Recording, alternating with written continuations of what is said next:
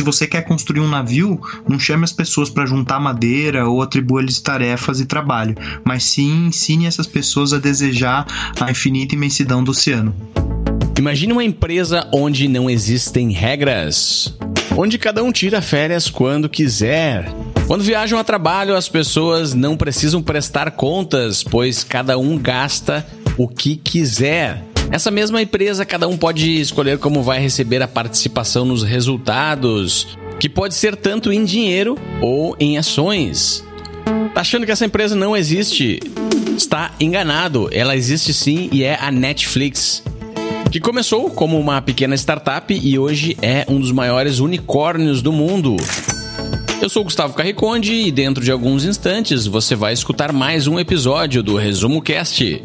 Mas antes, eu gostaria de enviar um agradecimento especial aos nossos apoiadores. E se você acha que pode contribuir para continuarmos produzindo conteúdos como esse, visite resumocast.com.br barra apoia-se e entre para a tribo de empreendedores que viabilizam o Resumo Cast. Os melhores livros de negócios investigados a fundo por quem entende de empreendedorismo. Fique ligado, pois está começando mais um episódio do Resumo Cast com Gustavo Carriconde e Renata Libérica. O livro Powerful foi publicado em 2018. A autora é Pat McCord cofundadora da Netflix e Chief Talent Officer da empresa durante 14 anos. A obra é um verdadeiro manual prático de uma nova e poderosa cultura organizacional, em que o poder é das pessoas e de quem a gerencia. Bom, a Perry, ela participou do, dos primórdios da criação da Netflix, junto com, com o CEO e, e co-founder, e ela era uma executiva e consultora de RH, ela sempre trabalhou com RH em startups, e ela se tornou é, pilar central aí na criação dessa cultura do Netflix, cultura essa que ficou muito famosa no mundo das startups e seguido por muitas empresas. Então, ela participou junto é, da, da, e esteve, que participou, esteve à frente da área de recrutamento e, e fez fez junto com algumas outras pessoas esse Culture Deck, que é esse documento do Netflix que está publicado na internet e é super famoso. Eu sou Fabrício Macias, sou formado em publicidade pela SPM, é, sou um dos cofundadores da Mac4, que é uma consultoria de growth hacking e transformação digital, e estou no meu segundo empreendimento. Meu primeiro empreendimento foi um site de compras coletivas, o Pouca Plata, que se tornou o sexto maior e-commerce do Brasil. O livro, eu tomei conhecimento dele por justamente acreditar nessa cultura libertária, desde que eu, eu fundei minha primeira startup. Eu sempre acreditei nessa liberdade, mas eu tive vários problemas na implementação dela, né, na operacionalização dessa cultura libertária. Então eu fui buscar exemplos e benchmarks no mercado, principalmente americano, e eu tomei conhecimento é, através do Culture Deck. Né, todo mundo deve saber que na Netflix tem, tem valores culturais de empresa muito fortes e eles têm isso publicado no site deles, que é chamado Deck de Cultura, se pudéssemos traduzir. E nesse Deck de Cultura da Netflix, onde estão todos os valores deles, eu li, me identifiquei muito com isso e fui procurar saber mais. E aí eu cheguei até esse livro, né, que é escrito pela Patty McCord, que ela conta os primórdios de toda essa criação e operacionalização de uma cultura é, de liberdade e responsabilidade. Muitas empresas pregam um discurso de engajamento e empoderamento dos seus funcionários, mas por baixo dos panos acabam implementando políticas de comando e controle que contrariam os seus discursos iniciais. A autora do livro começou a sua carreira no Vale do Silício, trabalhando na Sun Microsystems, e ela conta que lá ela inventou todos os tipos de bônus para os seus funcionários, realizou diversas auditorias de performance e treinou diversos gerentes para melhorar o desempenho dos funcionários. Ela conta também que uma vez gastou 100 mil dólares para uma festa da empresa. Mas com o tempo ela percebeu que essas políticas todas demandavam tempo, muitos recursos acabavam custando muito caro e eram ineficientes para o negócio. Essas políticas todas estão alinhadas com a mentalidade de que, para serem produtivos, os funcionários precisam a todo momento de incentivos e precisam sempre de alguém ali dizendo o que fazer. É óbvio que todos gostam de incentivos, mas muitas empresas gastam tantos recursos nessa área que acabam esquecendo de servir bem os seus próprios clientes. Através da sua extensa jornada em ambientes extremamente competitivos de startups e empresas no Vale do Silício, a autora do livro descobriu que as pessoas já têm poder. Isso mesmo, elas não precisam ser constantemente empoderadas. Essa não é a função de uma empresa. A função de uma organização é lembrar as pessoas que elas têm poder e criar um ambiente onde elas possam praticar esse poder. Faça isso e você irá se assombrar com a performance e o resultado da sua equipe. A mensagem central do livro é como criar uma cultura disruptiva para empresas que querem inovar e continuarem vivas nesse futuro próximo que está chegando da transformação digital. A base dessa cultura é a metodologia do Netflix, que se sustenta em três pilares: a honestidade radical, debater tudo e o foco constante no futuro. Contexto no lugar de controle. Para Netflix, os líderes devem a todo custo evitar a tentativa de controle de suas equipes. A empresa espera que os líderes tenham apenas uma responsabilidade, que é dar contexto às pessoas em seu time. Contexto significa traçar metas, dividir tarefas de acordo com o papel de cada um, ser transparente nas decisões e ter objetivos e métricas que contribuam para a equipe. Para isso, os líderes devem conhecer as características de cada pessoa, incluindo seus pontos fortes e fracos, suas capacidades e competências. Ele também precisa saber se comunicar bem para entender seus problemas, eliminar barreiras para a produtividade, saber integrar o pessoal e motivá-los para o trabalho. Logo no início do livro, a autora descreve os desafios da Netflix nos seus estágios iniciais de vida, quando era apenas uma pequena startup e precisou reinventar o seu modelo de negócios diante de uma grande crise que estava por vir. Foram então demitidos vários funcionários e colaboradores e permaneceram na empresa mais enxuta apenas os que ela chama de A-players. E quando a empresa voltou a crescer, esses grupos menores, mais enxutos, esses esquadrões, conseguiam entregar um resultado muito maior e muito mais produtividade do que a empresa anterior, bem mais inchada e com uma cultura familiar. Em uma família, geralmente não se tolera uma honestidade radical. Debates sobre assuntos complexos e polêmicos são evitados a todo momento e geralmente não se tem aquela visão focada no futuro. Bom, a Perry no livro ela fala da diferença é, de se ter um time de alta performance versus ter uma família, que muita gente usa isso no dia a dia corporativo.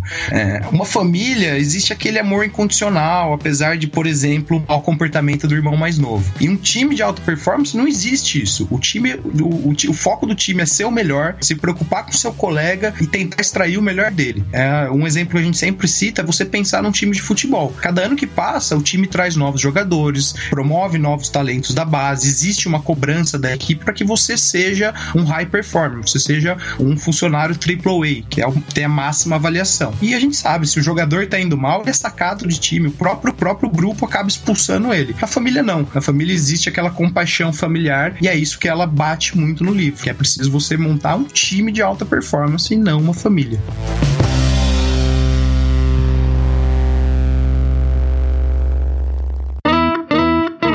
O segredo está em colocar as pessoas certas no time.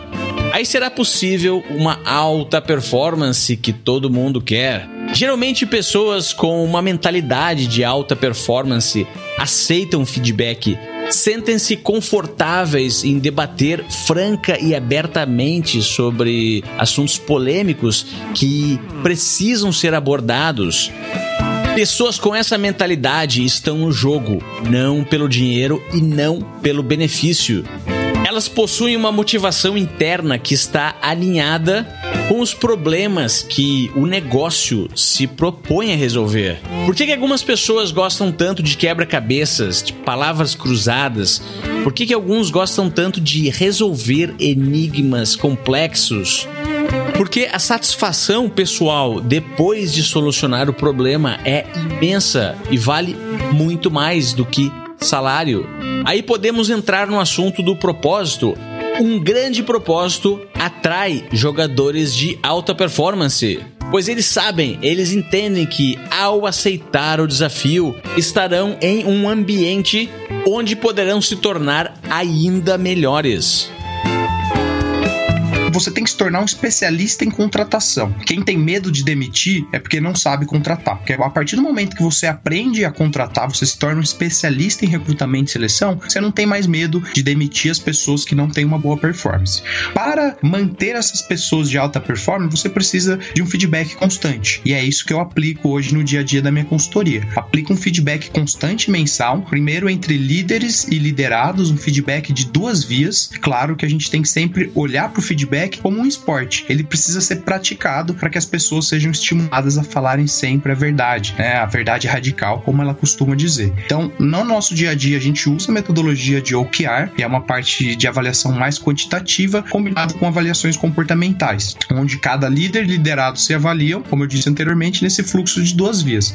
Além disso, é importantíssimo as reuniões one-on-one -on -one entre líderes e liderados, para garantir que as pessoas estejam desempenhando bem. Então, essas reuniões semanais semanais one-on-one são reuniões importantíssimas onde existe um grande alinhamento que é necessário para uma cultura de liberdade. E por fim, a gente também faz isso no nosso dia a dia da Mac4. Trimestralmente, todos os líderes se encontram para discutir suas próprias avaliações e também as avaliações dos seus liderados, fazendo o que a gente chama de calibragem geral. Então, mais uma vez eu reforço que tudo isso é uma maneira de elencar as pessoas e não ter medo de demitir quem não estiver apresentando uma alta performance. Lembrando sempre num time de futebol. Se o jogador não está indo bem, ele é sacado. Se ele continua apresentando uma má performance ou um mau comportamento, ele é expulso do time.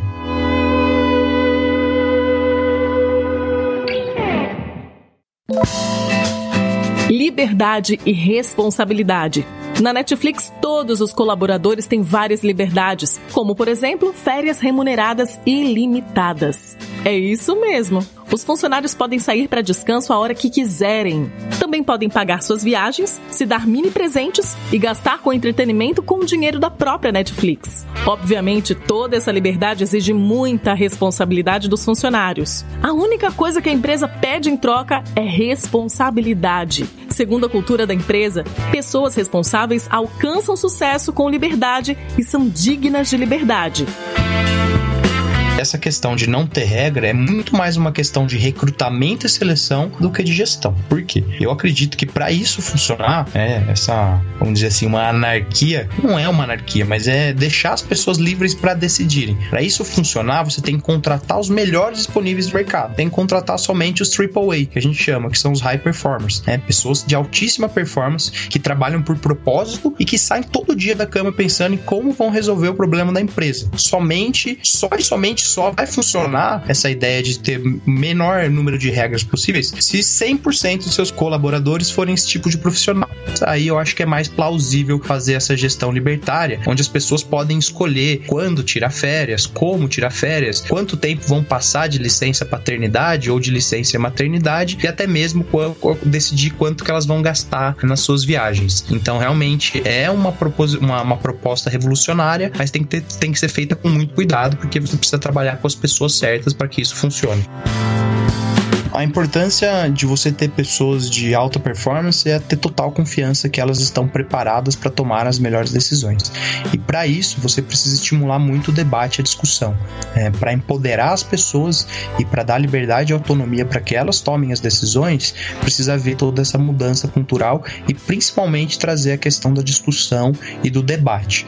E para ajudar essas pessoas a formar elas para tomarem as melhores decisões, você nunca olha na decisão que ela está tomando, mas você você sempre olha para as razões para o processo que levou a ela tomar essa decisão. E é isso que ela estimula dentro da empresa para que as pessoas tomem sempre as melhores decisões e sejam livres para alcançar é, os objetivos maiores da empresa. Por isso que é muito importante é, todo objetivo, a comunicação ser muito clara, que a partir do momento que a pessoa tem total controle e conhecimento das ações da empresa, dos objetivos e estratégias da empresa, ela está preparada para tomar as melhores decisões, sempre pensando na satisfação do cliente e no objetivo maior da empresa, e nunca pensando em se provar como estando certo ou errado.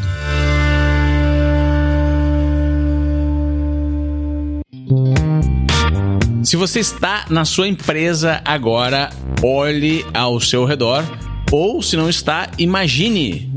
Imagine se os seus colaboradores, se os seus colegas de trabalho, se os seus liderados seriam capazes de descrever qual é o seu modelo de negócios. Ou quais são os maiores desafios da organização no momento. Na grande maioria das vezes, os departamentos se preocupam apenas com seus problemas. E as empresas acabam se compartimentalizando. A autora do livro advoga fortemente que todos os colaboradores de todos os níveis devem ter uma compreensão de como é que a empresa gera e entrega valor para os seus clientes toda essa liberdade que a Perry propõe no livro, ela deixa muito claro que tem que ser feito passo a passo. Então não significa que amanhã você vai chegar e acabar com todas as regras e divulgar todas as informações estratégicas da empresa. O que ela quer dizer é que todas as pessoas envolvidas no processo da empresa, desde a pessoa que trabalha no saque até o desenvolvedor de produto, precisa saber exatamente o que a empresa faz, exatamente o que a empresa busca e o que a empresa está trabalhando nos próximos seis meses, que é o que ela chama de futuro. Ela não acredita no futuro mais longo do que seis meses. Então, por exemplo, trazendo isso para nossa realidade, por exemplo, na McFord, no caso, a gente trabalha com os squads. Né? Então, o squad é uma, uma, unidade autônoma de até oito, nove pessoas, e nesses squads a informação, é, eles sentam juntos na, em uma mesa única só, é, então a informação fica mais horizontal. É, as reuniões, os ritos do, do Scrum, que é a framework que a gente usa para gestão desses squads, é, facilitam essa divulgação e da, da informação e da comunicação. Então, fica tudo é, em boards, né, em lousas, exatamente o que está acontecendo na empresa. Porém, claro que existem, no nosso caso, mais do que um squad, então a gente criou alguns outros mecanismos para que essa informação seja compartilhada é, entre esses squads. Esses mecanismos são, por exemplo, uma plenária mensal, onde a gente leva para a plenária todos os assuntos que estão rolando na empresa, todas as decisões que estão sendo tomadas, todos os projetos que estão acontecendo, todas as concorrências que a gente está participando e também uma vez um, uma plenária semestral, a gente leva cinco principais ações para o futuro da empresa, ou seja, para os próximos seis meses. Além disso, a gente tentou estabelecer quinzenalmente uma reunião inter-squad, onde os squads trocam o desafio dos clientes atendidos por cada qual, e assim eles começam a um se colocar do lado do outro. Ah, por fim, a gente tem um sprint criativo, que quando surge um problema difícil de resolver, a gente chama pessoas que estejam disponíveis e que queiram ajudar a solucionar esse problema, a gente estimula um debate de ideias, sempre priorizando as piores ideias, porque a gente, é, muitas pessoas têm vergonha vergonha de dar ideias ruins serem julgadas por isso. Então a gente, para acabar com essa vergonha e essa barreira, a gente acaba no começo premiando quem dá as piores ideias. Isso é uma forma de estimular as pessoas a falarem e a terem ideias incríveis. Compartilhar tudo é contra-intuitivo e é muito difícil, especialmente para gestores e empresas mais tradicionais que no passado tiveram alguns problemas com políticas mais abertas e quando decidiram compartilhar as coisas. Mas agora os tempos mudaram. Uma equipe que não compartilha informações sobre estratégias, contatos com pessoas chaves acordos, parcerias e até mesmo problemas internos. É uma equipe que parece, para quem está vendo de fora, desalinhada e acaba passando uma mensagem pouco profissional de uma empresa desorganizada e não confiável. Isso, obviamente, afeta a relação com parceiros, com clientes e deixa muito mais difícil atrair investimentos externos. Você está escutando o melhor podcast de resumo de livros do Brasil. Reinvenção do RH A cultura e a forma como as empresas lidam com seus colaboradores é um dos principais diferenciais da nova economia. Se você acha que a Netflix reinventou apenas a forma de assistir TV, está enganado. A Netflix também é famosa no mundo empreendedor por reinventar o setor de recursos humanos, o famoso RH de uma empresa. Há mais de uma década, a empresa colocou todas as cartas na mesa ao compartilhar na internet seu famoso Culture Deck, uma apresentação pública sobre a cultura corporativa da empresa. O mais curioso é a impressão de que a Netflix não tem um departamento de RH como a maioria das empresas, mas sim um processo cultural muito forte, onde os indivíduos sabem exatamente qual é o seu papel dentro da organização. É, e o contrário disso é uma empresa onde existe a política do medo, das regras, da burocracia, que estimula, desestimula, no caso, principalmente esses gênios da criatividade, pessoas que têm ideias incríveis e que resolvem problemas grandiosos. Então, muito disso passa pelo topo da empresa, né? Pela uma empresa que não tem uma cultura legal, é aquela empresa que só tem os valores, a missão na parede e principalmente o CEO ou os altos, os altos cargos da companhia não praticam criticam isso. Então o cara tá sempre chegando atrasado em reunião, ele não dá o exemplo. O que fica claro pra gente é que ter uma cultura é, vitoriosa e uma cultura que, que ajude as pessoas a você alcançar os objetivos da sua companhia é dar o exemplo de cima para baixo. Então acho que o oposto disso é aquela empresa onde existe o microgerenciamento, onde é a política do medo, onde o gestor tá o tempo inteiro em cima do seu liderado, querendo saber o que ele fez, por que ele não fez, que horas que ele vai chegar. É, isso seria o oposto do que é, o Netflix prega como cultura. Fica a dica aí então, se você quiser se aprofundar mais sobre cultura, escute o episódio número 63 do Resumo Cast sobre o livro O Novo Código da Cultura, onde o autor, Sandro Magaldi, pesquisou a fundo sobre essa força que move empresas e organizações, algumas vezes, para o sentido oposto da estratégia. Esse é o poder da cultura. Cultura, na minha visão, é muito mais daquilo que está escrito ou que está nas paredes, mas é aquilo que a empresa vive e que principalmente os líderes, os founders, os CEOs praticam e fazem no dia a dia. A cultura é o exemplo prático da liderança para os seus liderados. Por volta do ano 2000, a empresa de energia dos Estados Unidos, baseada em Houston, no Texas, Aaron, protagonizou um escândalo onde os seus fundadores foram algemados e presos por fraude e corrupção. Só que no prédio da Aaron, no lobby de entrada, havia um quadro com os valores da empresa. E eles eram integridade, comunicação, respeito e excelência. Obviamente, aqueles valores só estavam no quadro, não era o que era praticado pelos seus fundadores.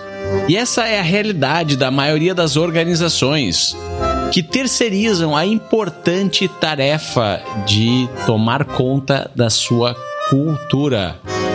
Como é que é na sua organização? Os gerentes, a liderança, praticam os valores que estão lá naquele quadro ou no manual de operações? E as pessoas às vezes procuram, como a gente fala, eu falo muito de cultura, desses valores, muita gente procura e fala, cara, você não quer fazer a cultura da minha empresa para mim? cara, não existe eu fazer a cultura dessa empresa. A cultura não é, é forjada assim, a cultura ela é, ela é, criada, ela passa por um processo de reflexão é, dos founders, do CEO e do que realmente a empresa faz e acredita. Não dá para um terceiro escrever uma cultura para você. Acho que é muito mais um processo de dentro para fora do que um agente externo. No Brasil, os exemplos que a gente pode citar, eu acho que o exemplo mais clássico e mais parrudo de todos de, dessa é, cultura de gestão libertária é o Nubank, né? Eu acho que liderado ali pelo Dennis Wang, ele que veio também da, da Easy Taxi, eu tive a oportunidade de conversar, de fazer uma mentoria com ele, ele me falou muito sobre isso, né? sobre os desafios de ter uma cultura libertária e os desafios de contratar as pessoas certas para essa cultura libertária. No caso deles, eles acreditam que essa cultura libertária, essa gestão funciona quando a gente contrata os smart creatives, né, que são pessoas extremamente inteligentes, né, como eu disse anteriormente, com ótimo raciocínio lógico e com muita criatividade. Então, o Nubank pode ser citado, ao meu ver, como uma empresa que atua nesse sentido de forma excelente. Salários altos. A cultura Netflix diz que um funcionário excepcional custa menos que dois funcionários adequados. Sendo assim, a política de salários da empresa é centrada em pagar o máximo que o mercado pagaria para aquela pessoa. Ou seja, se o seu concorrente puder pagar X para ter o seu funcionário, você deve pagar no mínimo esse X para ele ou até mais, dependendo do mercado. Isso faz com que o funcionário sinta que o seu salário reflete o seu valor para a empresa e garante que ele permaneça mais tempo na empresa empresa. Por exemplo, na, na minha empresa, eu tinha um high performer, uma pessoa de, de data science, que ainda é um estudante, mas é um talento, é um o que a gente chama de unicórnio, que tem muita criatividade, um raciocínio lógico impecável, que foi alocado como Scrum Master ou líder de equipe e estava entregando tudo que tinha para entregar, mas ele não se sentia desafiado. É, ele estava performando muito bem, mas não estava feliz, porque ele falou: pô, ser Scrum Master ou ser líder de operações um squad não é aquilo que me desafia. Eu quero analisar CAC, eu quero analisar LTV, eu quero criar algoritmos para melhorar a performance da empresa. Então, esse é um, é um exemplo clássico de que um high performer precisa estar tá sempre se sentindo desafiado. Quais são as dicas para encontrar esses colaboradores de alta performance? Eu mesmo criei um processo de prospecção dessas pessoas dentro do LinkedIn, tem funcionado muito bem e, e, e é muito legal, porque é, é, é, tirar essas amarras que a gente tem de contratação, é, de buscar é, é, coisas tradicionais, ah, formação, claro, isso é super importante, mas o Netflix traz essa visão que, por exemplo, antes era tudo data-driven, ainda é tudo data-driven, estatística, mas mais do que isso a gente tem que olhar para fact-driven, né? então olhar para fatos. Então, por exemplo, no caso deles, eu acho muito interessante que eles perceberam que para trabalhar com dados era e para achar o perfil de, de, de, profissional que eles buscavam, uma característica que esses profissionais tinham em comum era gostar de música. É, na visão deles, a explicação é porque quem gosta de música e trabalha com essa área de dados geralmente consegue usar melhor os dois lados do cérebro. Então, como que você aplica isso no seu dia a dia? Comece a procurar, comece a ver coisas em comum que seus melhores funcionários têm e a partir disso você começa a definir seu perfil de contratação buscando encontrar essas características em comum. E pode ter certeza que você vai encontrar encontrar. No meu caso, na Mac4, eu sempre olho muito, priorizo muito o hobby da pessoa. Né? Quanto mais diferente da, mais incomum é o hobby da pessoa, mais chance tem de dar certo dentro da nossa cultura. Toda a estratégia de RH da empresa é sustentada por dois mantras: liberdade com responsabilidade e mais contexto e menos controle. Para isso funcionar na prática, existe uma regra que jamais pode ser quebrada: nunca contratar pessoas mais ou menos. Por mais que uma vaga demore meses para ser preenchida, ela só será ocupada pela melhor pessoa possível para aquela posição. Resumo Cast Livros para empreendedores.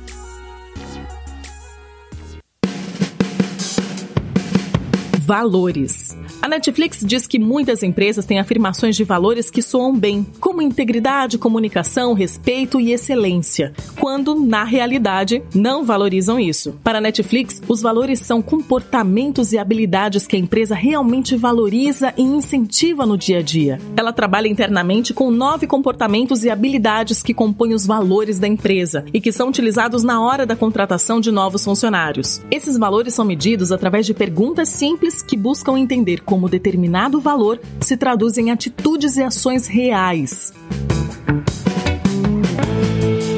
Vamos ver cada um deles. 1. Julgamento. O julgamento será importante para tomadas de decisões assertivas e influenciará nos demais valores. As perguntas-chave que fazem parte desse valor são: tem capacidade de separar e pensar estrategicamente o que pode ser melhorado depois e o que precisa ser bem feito agora? Toma decisões sábias apesar de ambiguidades pessoais, de negócios, técnicas e criativas? Tem percepções de problemas e soluções? Julga melhores caminhos com base na estratégia da organização? 2. Comunicação.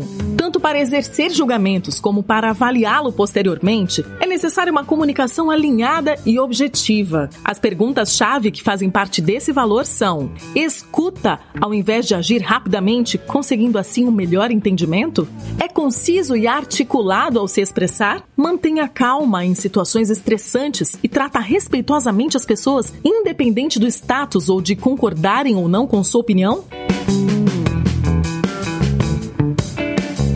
Impacto. Esse é o valor que começa a conversar um pouco mais com a geração de excelência, porque trabalha diretamente com os resultados e ações. As perguntas-chave que fazem parte desse valor são: prioriza a entrega de uma quantidade incrível de trabalho importante, apresenta um alto desempenho constantemente, foca em grandes resultados ao invés de processos, é propenso para a ação, evitando aquela excessiva análise que não sai do lugar? 4. Inovação. A partir da curiosidade e do entendimento gerado do negócio, dos cenários, de suas capacidades e habilidades pessoais, é que se busca e cria inovação. As perguntas-chave que fazem parte desse valor são: pensa nas questões de outras formas e sobre outras perspectivas para descobrir soluções práticas para problemas difíceis? Desafia pressupostos, conceitos existentes, mas com justificativas e sugerindo melhores abordagens? É ágil, minimizando complexidades e encontrando tempo para simplificar processos? 5. Curiosidade. O que a empresa busca nesse item é engajar pessoas a serem mais ativas na busca por conhecimento e alinharem isso com suas funções. As perguntas-chave que fazem parte desse valor são: tem uma propensão a aprender rápido e ansiosamente? Procura entender a estratégia da empresa, mercado, clientes e fornecedores? É um amplo conhecedor do mundo que o cerca, entendendo de negócios, tecnologia, entretenimento e assuntos relevantes e atuais? Contribui efetivamente fora de sua especialidade, gerando troca de conhecimentos constantes? 6. Coragem para propor essas inovações, para repensar conceitos, pressupostos existentes e sugerir mudanças e novas abordagens, é necessário, além de conhecimento, coragem. As perguntas-chave que fazem parte desse valor são: fala o que pensa, mesmo que for controverso? Toma decisões difíceis sem ficar angustiado? Toma riscos inteligentes? Questiona ações que não estejam de acordo com os valores da empresa? 7. Paixão. É o valor que gera uma propagação dos demais e um sentimento positivo em relação à cultura proposta. As perguntas-chave que fazem parte desse valor são: tem sede por excelência e melhora contínua? É realmente preocupado com o futuro e sucesso da empresa? Celebra as vitórias? Possui obstinação que inspira outras pessoas? Demonstra entusiasmo e paixão pelos valores, objetivos e ideias da empresa que influenciam no ambiente e pessoas ao redor? 8. Honestidade. É a base fundamental para criar um ambiente e as relações de confiança e coerência. As perguntas-chave que fazem parte desse valor são: tem um comportamento baseado em franqueza e integridade? Sabe discordar das pessoas? Não diz coisas sobre pessoas que não diria frente a frente? Sabe admitir rapidamente os seus erros? 9. Altruísmo. As perguntas-chave que fazem parte desse valor são: persegue o que é melhor para a empresa e não para pessoas ou grupos específicos? Deixa de lado o ego quando procura as melhores ideias? Encontra tempo para ajudar colegas e compartilhar informações de maneira aberta e proativa?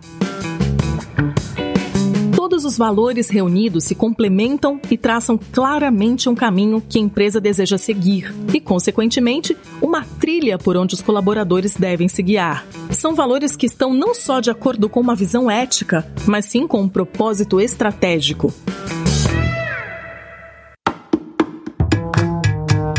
Não podemos falar de RH e táticas de gestão de pessoas sem comentar a respeito daquele momento quando precisamos mandar alguém embora. Segundo a Patty McCord, uma empresa não é uma família e isso pode chocar muitas pessoas e empresas familiares.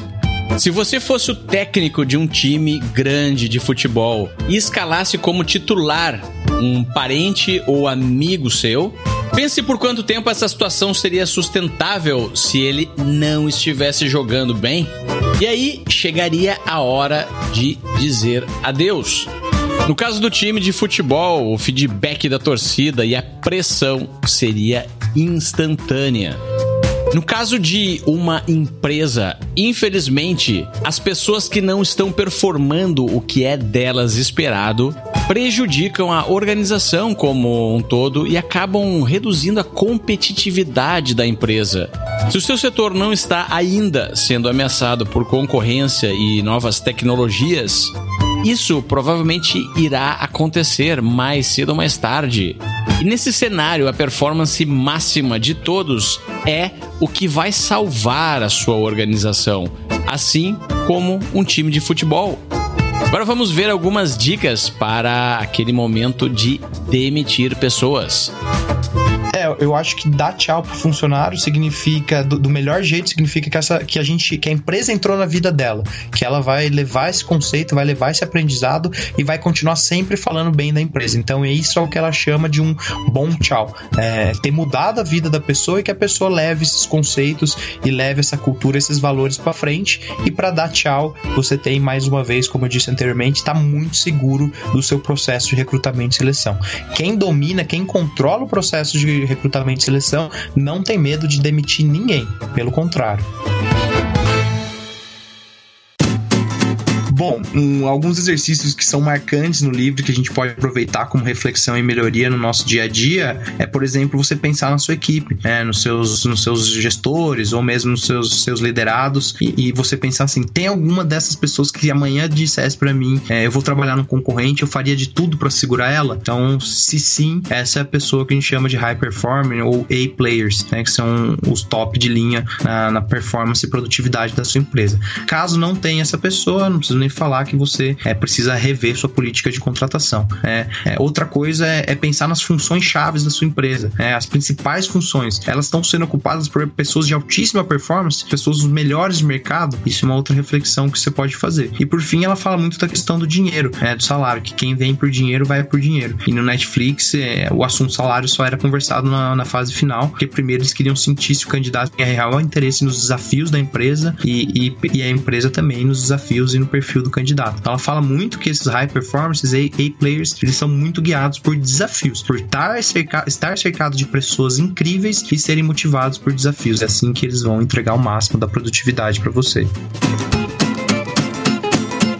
A autora do livro ela tem oito mandamentos, né? Então, é, o primeiro mandamento dele, dele, dela é que seus funcionários são adultos, né? não precisa ter regra para tudo. Segundo, que a função do líder é gest, não é gestão, mas sim formar ótimos times. É, ótimos times fazem coisas incríveis e mantêm os clientes sempre felizes. E não precisam ter horários, regras, é, conferência, microgestão e controle toda hora. O terceiro mandamento dela é que as pessoas querem fazer algo no trabalho que tenha propósito. Lembra que a gente sempre fala, não é mais show me the money, agora é show me the meaning. Depois disso, as pessoas querem, depois de alcançar seu propósito, as pessoas querem ser livres para ir embora. Né? Ela vê a carreira como, como uma jornada, né? que ninguém quer mais ficar 60 anos no mesmo lugar.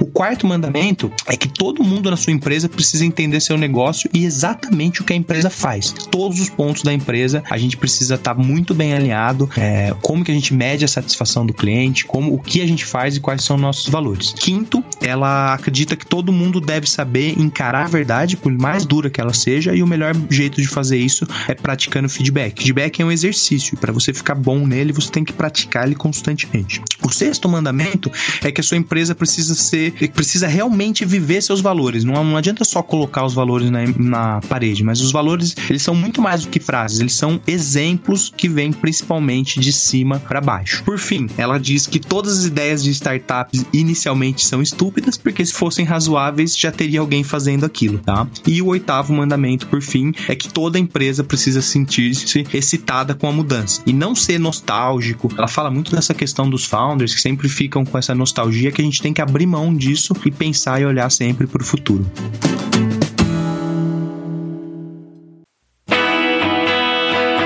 Resumo Cast de hoje vai chegando perto do seu final eu gostaria de agradecer aos nossos apoiadores que têm contribuído para continuarmos produzindo episódios como esse e ainda melhores. Muito obrigado ao Adans Lyon, ao Mir Santos, Alberto Santana, Rodrigo Boshard, Benny Kuhn, Guga Weigert. Obrigado, obrigado ao Maurício José Martins.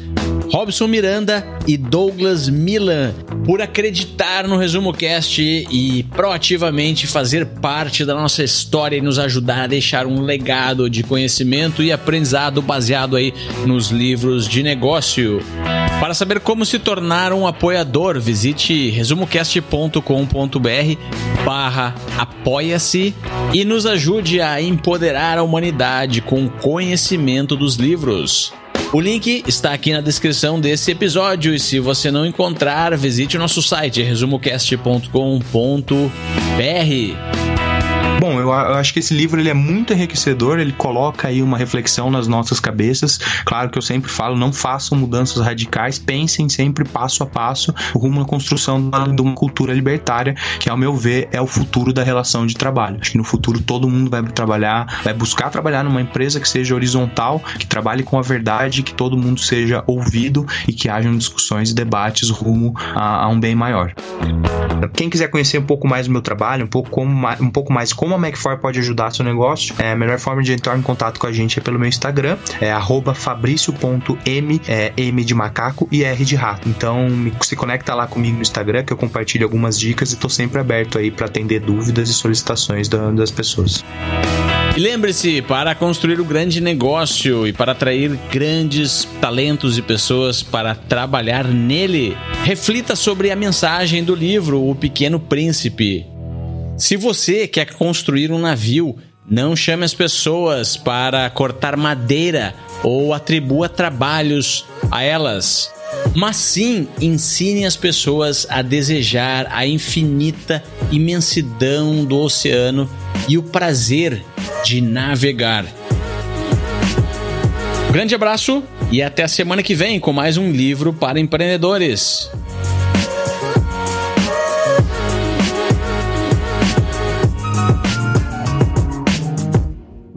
Visite resumocast.com.br e assine gratuitamente o melhor podcast do Brasil.